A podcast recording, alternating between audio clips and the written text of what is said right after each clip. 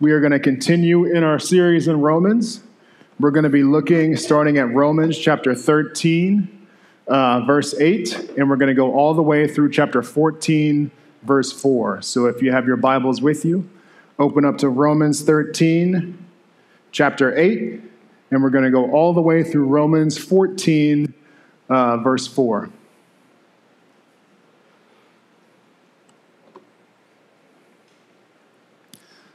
While you're flipping there, there we go. I'll read all pa- I will read our passage and then I'll pray and then we'll get started. Romans chapter 13 starting at verse 8. Owe no one anything except to love each other. For the one who loves another has fulfilled the law. For the commandments, you shall not commit adultery, you shall not murder, you shall not steal, you shall not covet and any other commandment are summed up in this word You shall love your neighbor as yourself. Love does no wrong to a neighbor, therefore, love is the fulfilling of the law. Besides this, you know the time that the hour has come for you to wake up from sleep. For salvation is nearer to us than when we first believed. The night is far gone, the day is at hand. So let us cast off the works of darkness and put on the armor of light. Let us walk properly as in the daytime not in orgies and drunkenness, not in sexual immorality and sensuality, not in quarreling and jealousy. But put on the Lord Jesus Christ and make no provision for the flesh to gratify its desires. As for the one who is weak in faith, welcome him, but not to quarrel over opinions. One person believes he may eat anything, while the weak person eats only vegetables. Let not the one who eats despise the one who abstains and let not the one who abstains pass judgment on the one who eats, for God has welcomed him. And who are you to judge on the servant of another?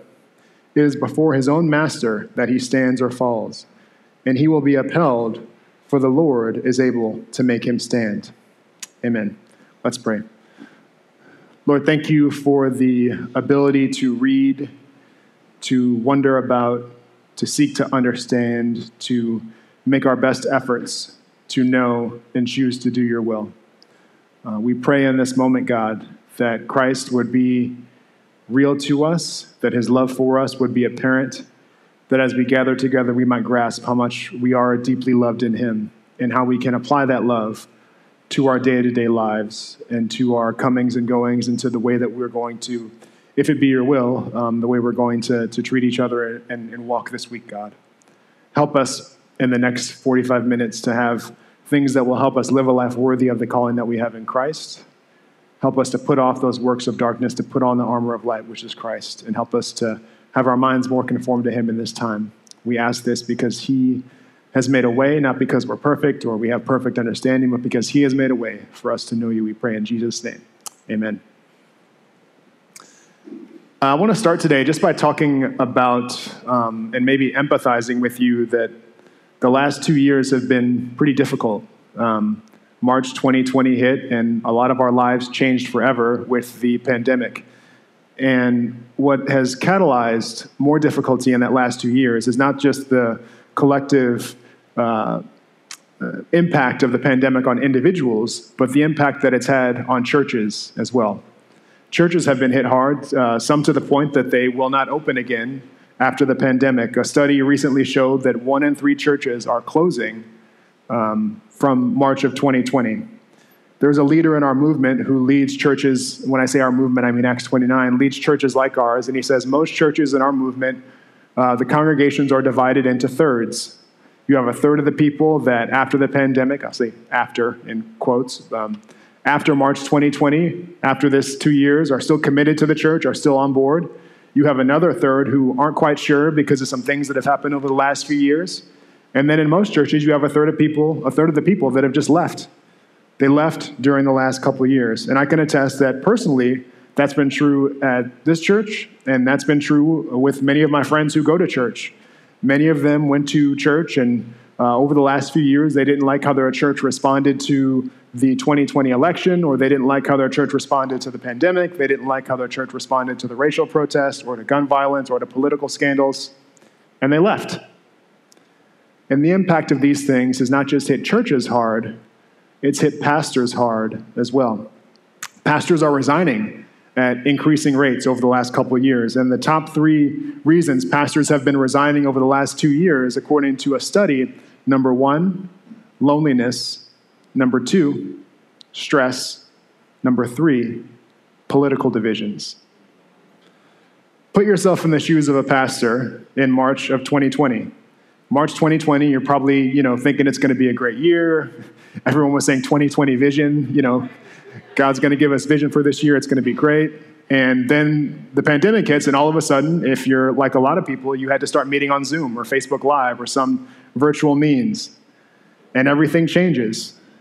And while you're meeting on Zoom and trying to keep your congregation together, you start getting emails. One person says, you know, if we gather again, you need to be really strict about masks and you need to make sure we're social distancing and we really need to take this thing seriously. Then you get another email from a person who says, hey, we can't live in fear.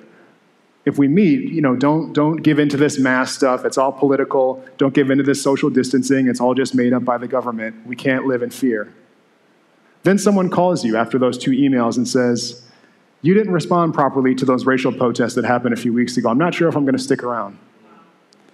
Then someone else texts you and says, You need to talk about critical race theory and these liberal policies that are being put into the public schools. And if you don't, then I'm going to leave.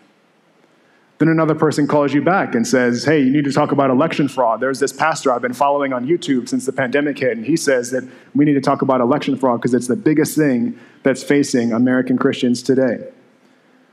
Now, I'm, I'm making these up hypothetically, but ask Chris how the last two years have been and ask him how accurate that was of how things have gone. The past two years have been hard here, too. We've had people that have left uh, we've had people that have said we're not doing enough about this or saying enough about that. And in one sense, as pastors and as leaders, we should be open to criticism because any pastor is a person with flaws and we're going to do things wrong. We may miss things. There may be things that we have blind spots to. So it's not at all to say that all pastors are, are not um, open to criticism or shouldn't be criticized because to be in ministry is to be a servant.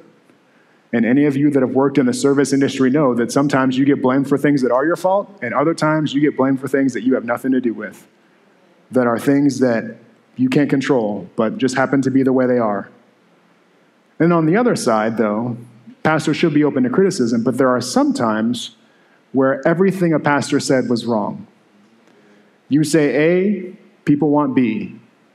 You say B, people say you shouldn't be silent on A. You say B, people ask, why do you hate A? Like there's no satisfying of what people want to hear, what you should be speaking to. This is the air some pastors have breathed the last few years. And if you go back to that study I mentioned, the reason pastors are resigning number one, stress. Number two, loneliness. Number three, political divisions. All three of those are wrapped up in the scenario that I just mentioned.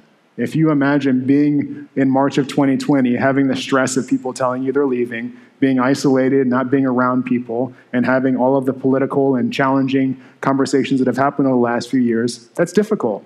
Difficult for pastors, it's difficult for anybody. So think about the fact that many of us have been in, in, in this church, and many of us have been in churches where if something wasn't handled correctly or up to their standards, the pandemic made it very easy for people to leave, and not just leave, but not come back, right? You just stop gathering in person, and you know, when things start to loosen up, whenever people call for people to come back in person, people stop showing up. That's why churches are shrinking. But I think God has been gracious to us. Not I think, I know, because we are still here, we're still going. But we felt the, the impact of a lot of the things I've just mentioned. Like I said, we've lost people. And I don't think we've done everything perfect. There's always ways that we can improve the way that we minister and the way that we address things with wisdom according to Scripture. But I think if we are to continue as a church, we have to grasp the reality of what's happening in the end of Romans 13, the beginning of Romans 14. So the verses we just read. Romans 13, and we're going to actually do a bit of a out of order here, which is not something we typically do. Chris did the first half of Romans 13 last week. He got through half of it. So I'm going to pick up with the second half of Romans 13. I'm going to go into 14. Next week, we're going to go back to Romans 13 and talk a little bit more about God and submission to the government, because that's a pretty uh, deep issue that actually has a lot to do with what I'm talking about today. So we're going to come back to 13 next week, and then we'll continue on with 14 the following week after that. So, Romans 13, where we started a bit last week, that talks about submission to God and our relationship between God and submitting to the government. And now we're, like I said, we're going to pick up with the second half of 13, and we're going to go into the beginning of 14.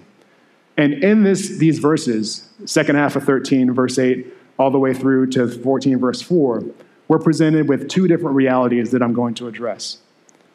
The first reality that I'll address is what's been tearing churches apart the last few years. And really, this isn't particularly unique to our time. I'm just using the last few years as an example.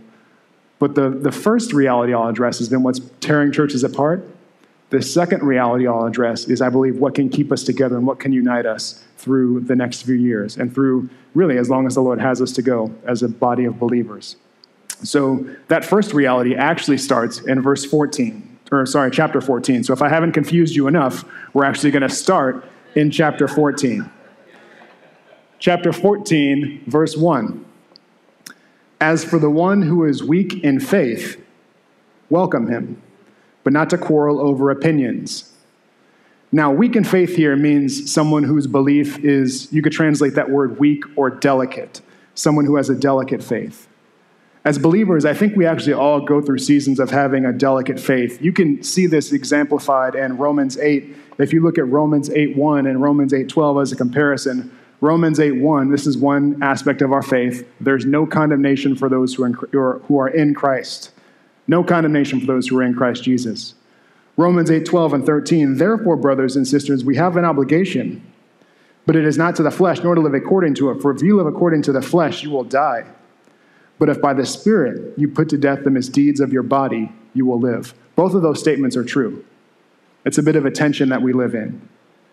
At the same time, we are forgiven for every sin we will commit, and we are called to live lives that put to death the sin that entangles us. So, what happens when you live in that tension is you can become self conscious. Am I really putting all of the sin, every minuscule molecule of it, to death? And the challenge in putting every molecule, every bit of our sin to death in light of what Christ has done for us is it difficult because the Bible doesn't always give us down to the granular detail, clear examples of what sin is and what sin is not. Sometimes it can be difficult to interpret, and that's where chapter 4, verse 1 comes in with these opinions, or some translations say, not to quarrel over disputable matters. We can't lose sight of the context of um, welcoming each other despite our opinions or disputable matters in this passage, because we're not talking about welcome each other and not quarreling over sin, right? Sin, for example, is in Romans 13. It says, put off adultery, murder, stealing, coveting. These are clear in the commandments, and they're clear throughout Scripture. These are the types of sin that we are to live free of. And these are the types of sin that we are to fight because our fight is ultimately against sin. Our fight is not against our brothers and sisters. So these sins that the Bible talks about, clearly in Romans 13, you'll see treated consistently throughout Scripture. Whether anytime adultery or coveting or murder is mentioned, it's mentioned in a context that it's a negative thing, it's a sin that we should repent of. So do away with those things, put them off, live free of them. Christ died so that we could do that. But now we get to Romans 14, and we're told to welcome those who have a weak faith and not quarrel over our matters of opinion or disputable matters. Now, later in this chapter, we'll get two examples of disputable matters or opinions that people of that day would argue over. The first is food, what foods can and can't we eat as Christians, and the second is holidays, which goes later into 14. So there are some people who are maybe more weak or delicate in their faith, and they'd say, out of reverence for Christ, I'd prefer not to eat meat. And the reason they would say that isn't just because they are vegetarian, like many people are today for trendy reasons, but it's because in that time and in that culture, there was a heavy uh, influence of idolatry around meat being sacrificed to idols. So some people would say, I want to be really cautious. I just prefer not to eat meat. And that goes all the way back even to the, a lot of the Jewish understanding of the book of Daniel and how they ate vegetables only for a period of time and were strengthened by the Lord. So some people would say, because of that, I don't want to eat any meat. Similarly, with holidays, some people would say, yes, I'm free in Christ, but I still want to make sure I'm fully honoring God and I'm fully submitting to Him. So I'm still going to recognize certain holidays. And then you had people who would read Romans 8 1 and say, look, I'm not condemned. I'm in Christ. I'm going to eat what I want and I'm going to celebrate when I want. And the difficult thing is that for both of those positions, there's not a clear, consistent, prescriptive idea or set of verses in Scripture that fully endorses one over the other. That's why it's a disputable matter or an opinion. So I want to be clear. When we talk about disputable matters, we're not talking about adultery, stealing, committing murder. So if you steal something from my car and you get caught, you can't say, well, hey, let's not quarrel. This is a disputable matter. No, that's a sin. The Bible always says that that's a sin. But where we come to those issues where we don't have clear, consistent, prescriptive verses in Scripture that say, this is a sin, don't do it, we classify those, like I said, as disputable matters or matters of opinion. And the direction we're given on those disputable matters is not to quarrel over them. And even more so, don't just quarrel, but welcome each other despite perhaps your differences on disputable matters, because our fight is against sin and not our brothers and sisters. So, in our time and in our place, disputable matters might sound something like As a Christian, can you celebrate Halloween? It might sound something like As a Christian, do you send your kids to public school? Do you send them to Christian school? Do you send them to, well, not send them, do you homeschool them? I guess you don't send them anywhere if you homeschool them. As a Christian, do you only listen to gospel music? Or do you listen to secular music, but you, you, you bleep the curses out? or do you listen to any music? Because the Lord created everything, so we can listen to whatever we want. How about alcohol? Do you drink? Only beer and wine. Do you drink whatever you want as long as you don't get into drunkenness, which is what the Bible calls and considers sin? And of course, last week we talked about politics. Candidate A has more of the policies that I agree with, but is maybe immoral in their moral character. Candidate B has some policies that I disagree with, but is a better example of what I would consider a Christ like leader. Which one do I vote for? Or do I vote at all? Because there are believers who would say, look, our citizenship is in heaven. All of this is just submission to a Babylonian authority that's going to sin anyway, so we're just not going to vote. There are a lot of Christians who believe that. And I'm pretty sympathetic to it, seeing how politics has gone the last few years. Murder, right? Murder is sin. Jesus said, if you live by the sword, you'll die by the sword. Does that mean Christians can own guns? Or maybe we own guns, but only for self defense? Disputable matter. This is one that, that may uh, prick some of your conscience. The Bible says that sorcery is a sin. Those who practice sorcery won't inherit the kingdom of God. So, Harry Potter, you Harry Potter fans, does that mean that you are participating in? And there are Christians who believe that. There is serious debates about this, whether or not Christians should read Harry Potter. Do you play cards? Some of you, I'm probably triggering things that you grew up with, because that was all of what Christianity was. Don't play cards, don't dance, don't drink, don't smoke, don't chew, or hang out with those that do. That was Christianity, right? These disputable matters. Now, in every case, every case I just mentioned, you can give scripture to support some of what you believe. So, for example, Halloween, the Bible says clearly, consistently, we're not supposed to worship idols. So, I'm no Halloween historic, historian or scholar, but I don't think Halloween is rooted in the worship of Jesus. It's a pagan holiday. So, you have people that would say, look, this is a pagan holiday. There's costumes. People are walking around in zombie stuff, pretending they're dead. I, nope, don't want to celebrate it. And then you have other people who would say, well, if our church does a trunk or treat and I can get some candy and meet some people in the community, then maybe I'll do it. And then you have other people who would say, look, as long as I'm not physically bowing my knee to an idol, I'm going to go out, I'm going to meet my neighbors, I'm going to tell some people about Jesus, and I'm going to get some candy. In all three of those positions, you could bring some scripture to justify where you stand. Even on the more, uh, we'll say, liberty side of Halloween, you could look at Acts 17 and see Paul going around looking at the idols of his day and using it as a means to share the gospel with people. So, disputable matters are difficult because there are multiple angles you could take to support your position. And like I said, when we don't have a clear, consistent picture in Scripture, we have to welcome each other without quarreling. And like I said, in Paul's day, they had, just like we do, quarrels over holidays. You know, believers today have different positions on whether or not we should celebrate Halloween. Same thing on Christmas. Do you tell your kids about Santa Claus? Do you even recognize that part of the holiday or not? Now, Paul's exhortation to the believers at that day and to us is twofold, right? Number one, welcome each other. So in our days, it's welcoming those who maybe have a different opinion about Harry Potter, welcoming those who have a different opinion about Halloween. And then the second part is a little bit more difficult. Don't quarrel over your opinions.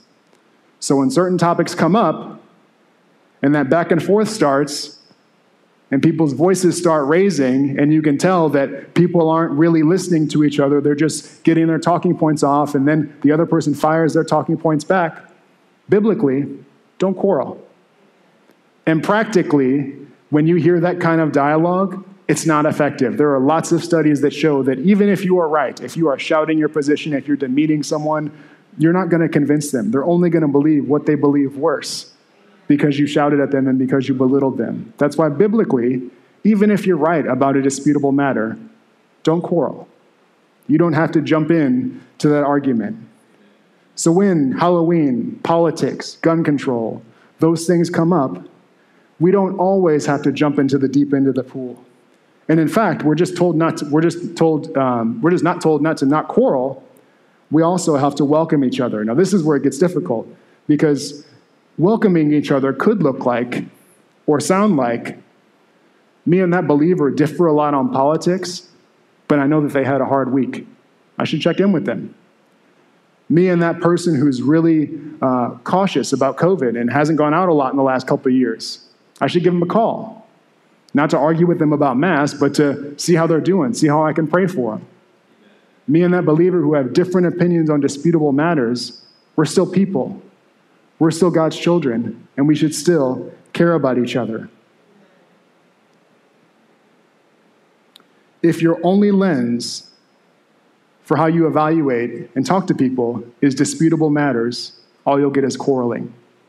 But if we see each other as brothers and sisters in Christ with much more in common in Christ than what we can disagree on, we can begin to build trust.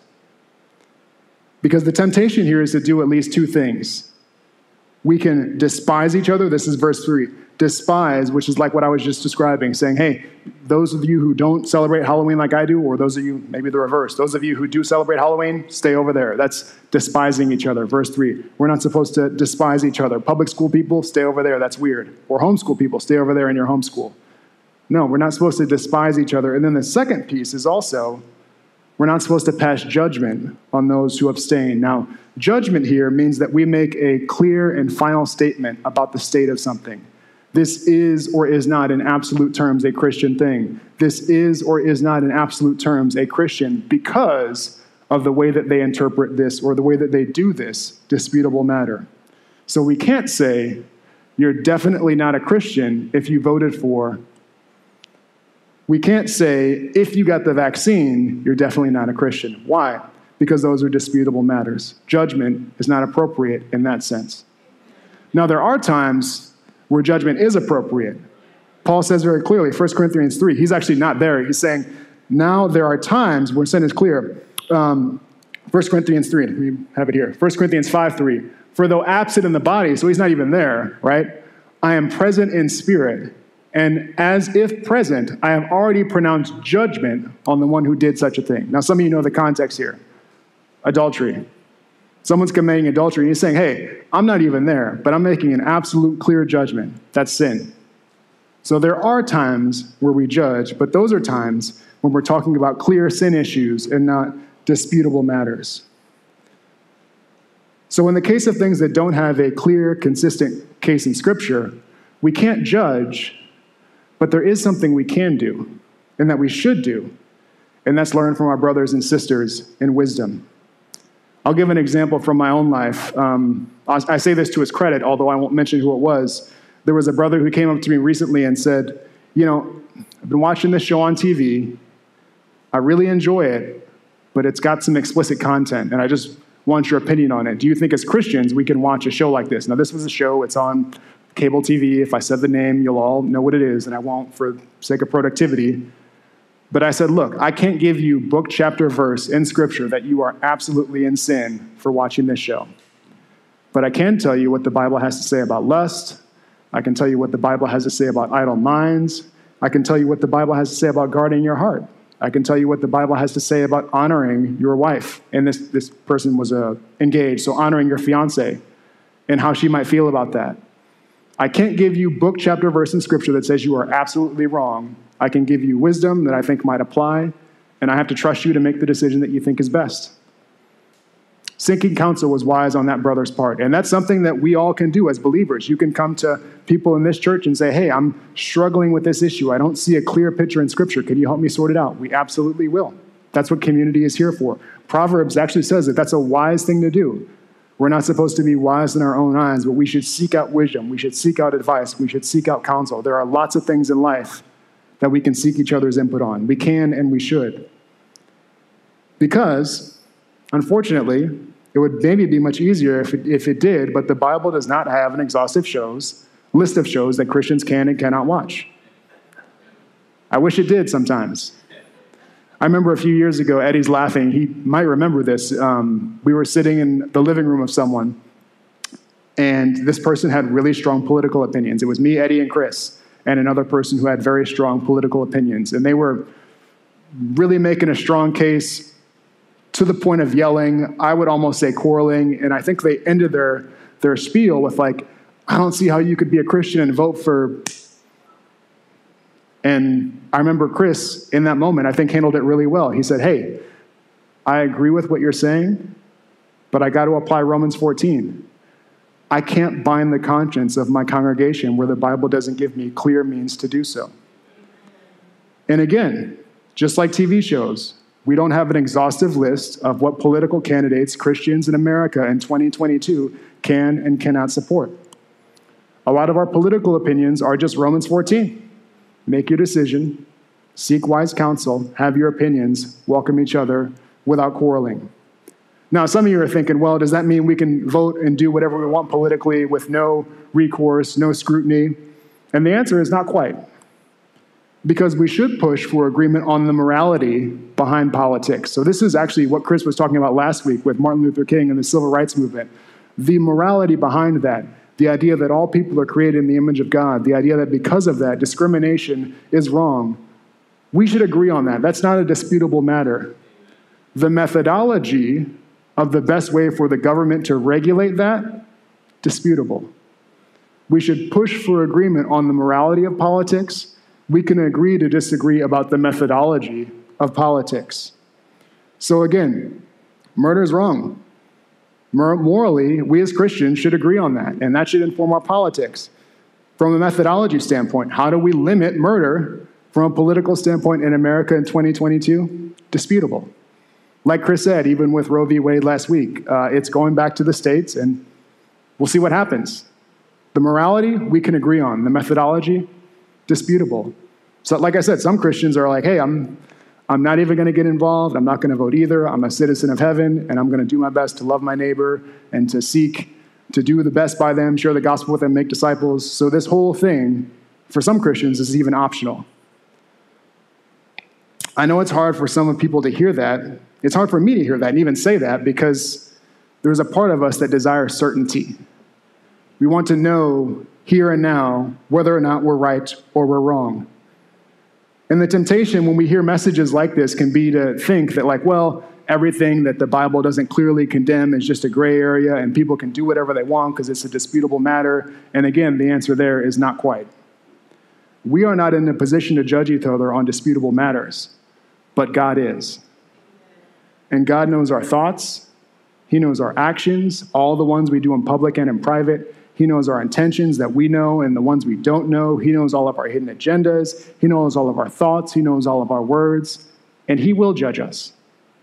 So we're not to judge each other on disputable matters, but it's before the Lord that ultimately we will stand and fall. There's a passage I appreciate that just jumps out from the Old Testament that's relevant here. It's from Second Chronicles 25, 1 through 2. It's about King Amaziah.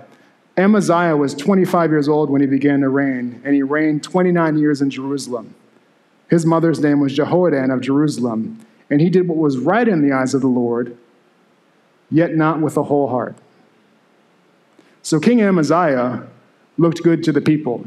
He did what was right in the eyes of the Lord, but the Lord knew his heart. In a lot of these disputable matters, you might look right before people, but the Lord knows your heart. And so we can't judge them all, but the Lord will. Jesus says this very clearly. Uh, Matthew 15, 8. These people honor me with their lips, but their heart is far from me. So you can fool some people, but you're not fooling God. You don't drink and you condemn others and you, you look good before people, but you binge eat when you get home. The Lord knows. You, you celebrate Halloween and you claim Christian liberty and you say that I'm out sharing the gospel, but you're not. You're just greedy and you want candy. The Lord knows. You don't listen to explicit music, but you curse people out when they cut you off in traffic, even if it's in your head. The Lord knows. You watch that TV show, and it's not X rated, it's on cable, but you lust after the characters, and it's a secret little thing you have every week that you enjoy. The Lord knows. You voted for that politician out of fear and bitterness towards the opposition. The Lord knows. I could go on, but the Lord knows. And we can't judge each other for these disputable matters, but that doesn't mean that all of our choices are morally equivalent. Like it's all just gray areas, so, you know, we, we all get a participation trophy. No. We will be held accountable for our actions and our intentions, and even on these disputable things, the Lord will judge. So, some churches, and a lot of churches in our place and time, have been falling apart over the last two years in particular because we lost sight of what we're supposed to judge and what we're not supposed to judge. And at times like this, we need to be reminded that our fight is against sin and not our brothers and sisters. Let me burst your bubble now and say that here, even in this small gathering of people, and if we extend it to online and the people that are on the membership that aren't here today, there are people in this congregation that differ with your opinions on race, they differ with your opinions on politics, on COVID, on music, on alcohol, on schooling, on guns all those things, you name it. And when it comes to these disputable matters, we don't need to pass judgment. We can welcome each other without quarreling. And it's not because of it's not because all of our differing opinions are morally equivalent or that we're all right. Like like we said, we all get a participation trophy. No, some of us are wrong. Sometimes I'm wrong. I'll, a lot of the times I'm wrong, right? I could be wrong on race, on politics, on COVID, on guns, on music, all of the above. But if the Lord, in His grace, allows me to learn more, to mature, and to say, oh, I was wrong about that, I have to share that same grace to other people. I have to give other people that same patience. Because the Lord, who knows it all, doesn't automatically smite me for being wrong about things. We have to show that same grace to our brothers and sisters. Our fight is against sin, our fight is not against our brothers and sisters. And I'll go as far as to say that if we can't do that, if we can't be patient with each other, despite where we may differ on disputable matters. The church, this church in particular, will have a hard time. We'll have a hard time staying open. And I'm saying that from very personal experience. I'll tell a quick story and then we'll get into 13.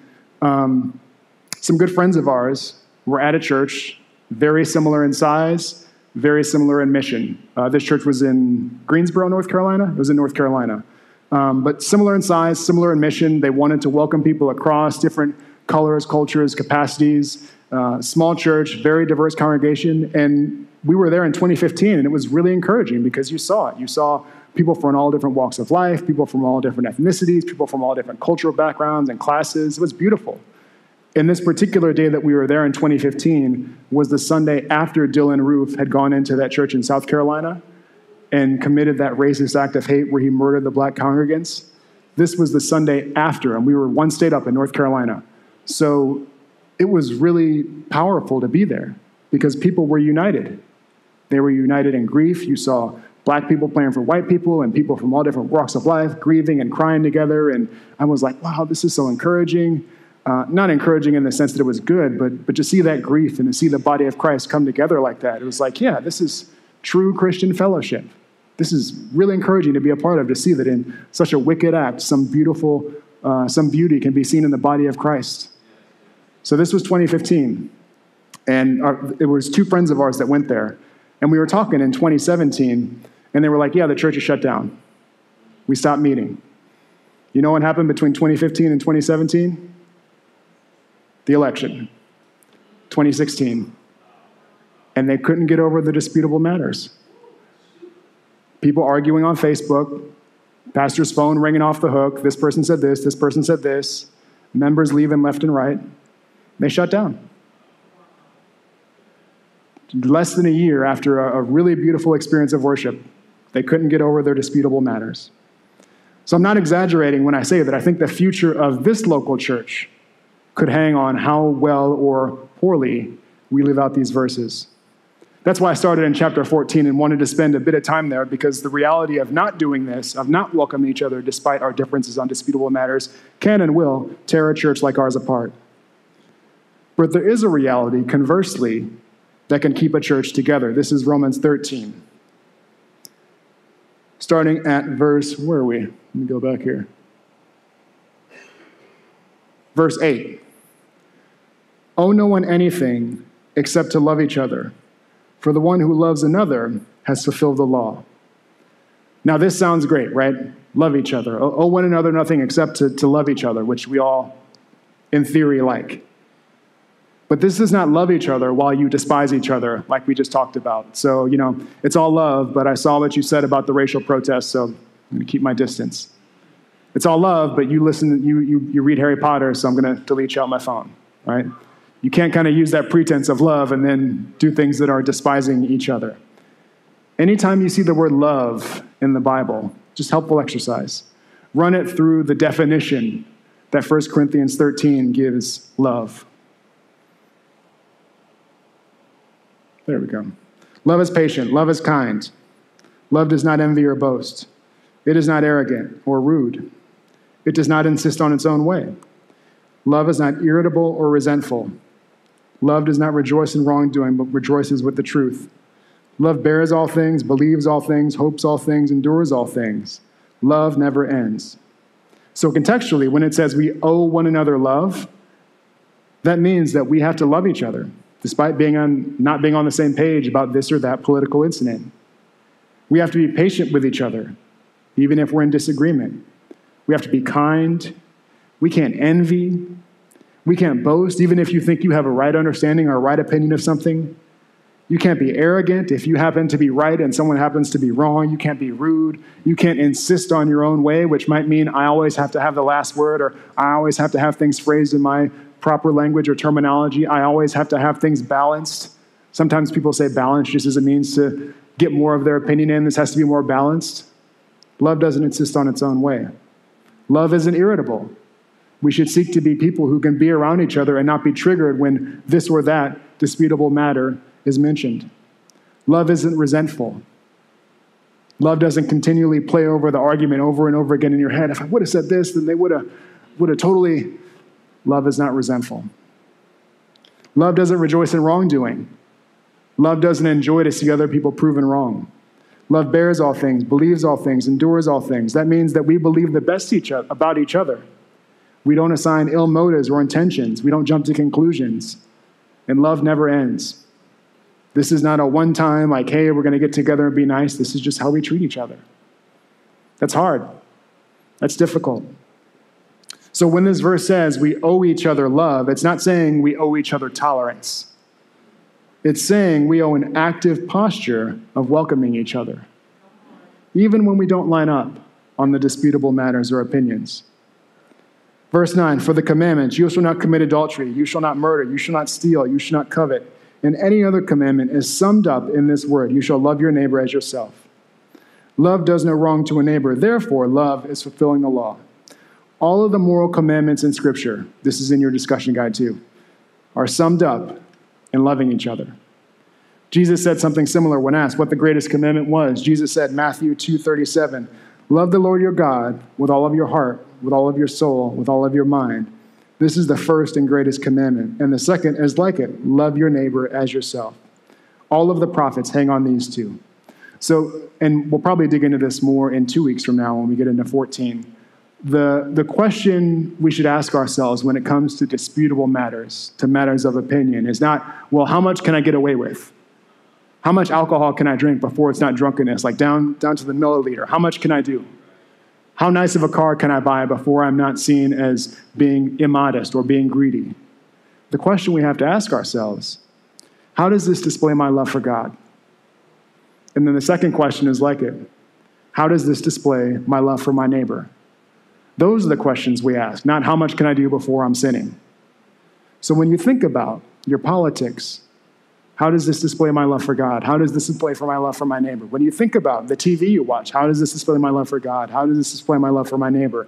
Everything, alcohol, the, few, the, the types of things you buy, the, the ways you think about all these disputable matters. And I've had many friends who have modeled this well for me. Love in a situation of alcohol might look like, hey, I can drink, I can handle alcohol, it's not a problem for me. But when I'm around people who don't drink, I don't drink. Or when I'm around people who I know have struggled with drunkenness and have a powerful testimony and don't want to be tempted, I don't drink because that displays my love for my neighbor. Love also might mean that if you have a PhD understanding of some political issue and someone says something wrong, you don't automatically jump down their throat and correct them. Love could mean being patient with someone, bearing with them, figuring out how they came to the understanding that they did, and building up years, perhaps decades of trust before you talk to them about the knowledge that you have because you've built a level of trust where you can talk about a disputable matter without quarreling. Love is important because we have something bigger coming, a reality that's bigger than all of our disputable matters. Verse 11 Besides, you know that the time, that the hour has come for you to wake from sleep. For your salvation is nearer to us than when we first believed. The night is far gone, the day is at hand. So then, let us cast off the works of darkness and put on the armor of light. Let us walk properly as in the daytime, not in orgies, not in sexual immorality, not in sensuality, not in quarreling and jealousy, but put on the Lord Jesus Christ and make no provision for the flesh to gratify its desires. So, from the first day that you became a Christian, every day after that, you're one, close, one step closer to heaven one step closer to being free from the sin that plagues you and me and everything in the world, and one step closer to enjoying God and enjoying fellowship with other believers forever. Think about that when you're tempted to despise a brother or sister about their opinion or their stance on a disputable matter. I'm going to be with this brother or with this sister in heaven for all of eternity, worshiping God together. Do I really need here and now to settle or to, to fight with them over this disputable matter? Maybe sometime the answer to that question is yes. But more often than not, it might be that the Lord is asking you and He's asking me to show grace and patience to people. Because that's the grace and patience we want the Lord to show us, to be patient with us, to work on us slowly and gently as He prepares us for glory. One of the works of darkness, this verse talks about um, Romans 14, works of darkness quarreling, jealousy. One of the works of darkness that has plagued a lot of churches over the last few years has been these disputable matters. They've taken a front seat. And sin, that's the, that's the, the twisted thing about it. It's just how you know there might be a demonic agenda behind it because the disputable matter takes the front seat and the good old fashioned sin takes a back seat. So while people are arguing about race and politics and COVID, there's still good old fashioned adultery happening. There's still good old fashioned divorce happening. There's still good old fashioned fornication, good old fashioned addiction to pornography, good old fashioned jealousy, good old fashioned anger, drunkenness. All those clear, non disputable sins are still happening and have still happened over the last few years. But if you followed certain headlines, you would think that race or politics or COVID has been what's destroying the church. And those disputable matters, like I said, often distract us from the good old fashioned clear sins that we're called to put to death.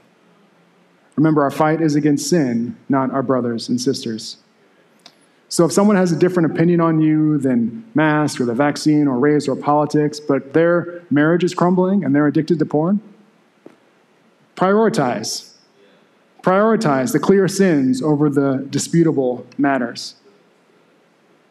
The hardest part, even about thinking about for me, preparing and, and getting ready to, to go through this, these passages, was talking about disputable matters without giving you my opinion on all these disputable matters, because I have views on all these things we just discussed, some of which I could maybe talk for, at length about on race or guns or politics or COVID or alcohol or any of those things. I have a stance, I have thoughts, I have things that I've thought through about them and things that I would offer as other believers at times as things that might be wise on how to think about them. And there are sermons where we will do that, where we will give more prescriptive wisdom on how we think we should think about some of these issues in our day and in our time. But today, this sermon has to end where the text ends. And you could do that with chapter 13, or you could do it with chapter 14. Chapter 13 Put on the Lord Jesus Christ, make no provision for the flesh. Chapter 14 At the end of the day, we are going to face and stand before the Lord, the judgment seat of Christ. And if we are in Him, we will be upheld. Putting on Christ means putting on love. It's accepting and receiving His love. It's putting on the love that He showed us on the cross when He died for us. It's not putting on more commandments. It's not putting on more rules. Like I said, some of you, and I'm, I'm like this too, sometimes we want the list of commitments. We want the list of shows that we can or can't watch. We want the list of the, the, down to the milliliter, the amount of alcohol we can or can't drink. We want the businesses we can and cannot support, the ones that we should boycott. The reason the Lord doesn't give us those is because He gave us 10 commandments and we've broken those plenty of times. So why would we want 11, 12, 13, 14, 15 when we're struggling with the first 10? So, put on the Lord Jesus Christ. Put on love. Receive His love receive his forgiveness, and make no provision for the flesh. And as we navigate these things, seek wisdom from brothers and sisters, seek wisdom from those in community. Invite them to speak into your life about the entertainment you consume, or the way you think about certain issues, or the way that you navigate decisions that don't have clear prescriptive um, guidance in the Bible. And ask your leaders as well, because we as a church, that's our job to help each other navigate and to put off sin and put on the Lord Jesus Christ. Remember, our fight is against sin and not our brothers and sisters. So we're going to sing a song to close in worship. And after that, we're going to take communion, which is just a sign for us putting on the Lord Jesus Christ and receiving his grace. Because when it comes to sin and disputable matters, we all need grace. We're going to stand before the judgment seat of God one day the judgment seat of Christ, and He will judge all of our thoughts, actions, intentions, all of it down to the granular detail. And if we are in Him, we will stand. And He can sustain us, give us wisdom, fill us with a Spirit, so that we can live and put our sin to death. Let's pray and then we'll sing. Lord, thank you for your love. Thank you for your example. Thank you for showing us in Jesus the perfect example of loving God and of loving neighbor. That we owe each other and should walk in accordance with that love, God. Not in ways that we are perfect, but ways that show that we have understand, understood or comprehended the grace that has been shown to us. Lord, help us to have wisdom, to even seek wisdom from brothers and sisters on how we can live lives that are truly free from sin and, and live lives that don't need to be micromanaged, but live lives that are lives reflective of love love for God and love for our neighbor. Help us to put off sin. Help us to put on the Lord Jesus Christ. We ask this in his name. Amen.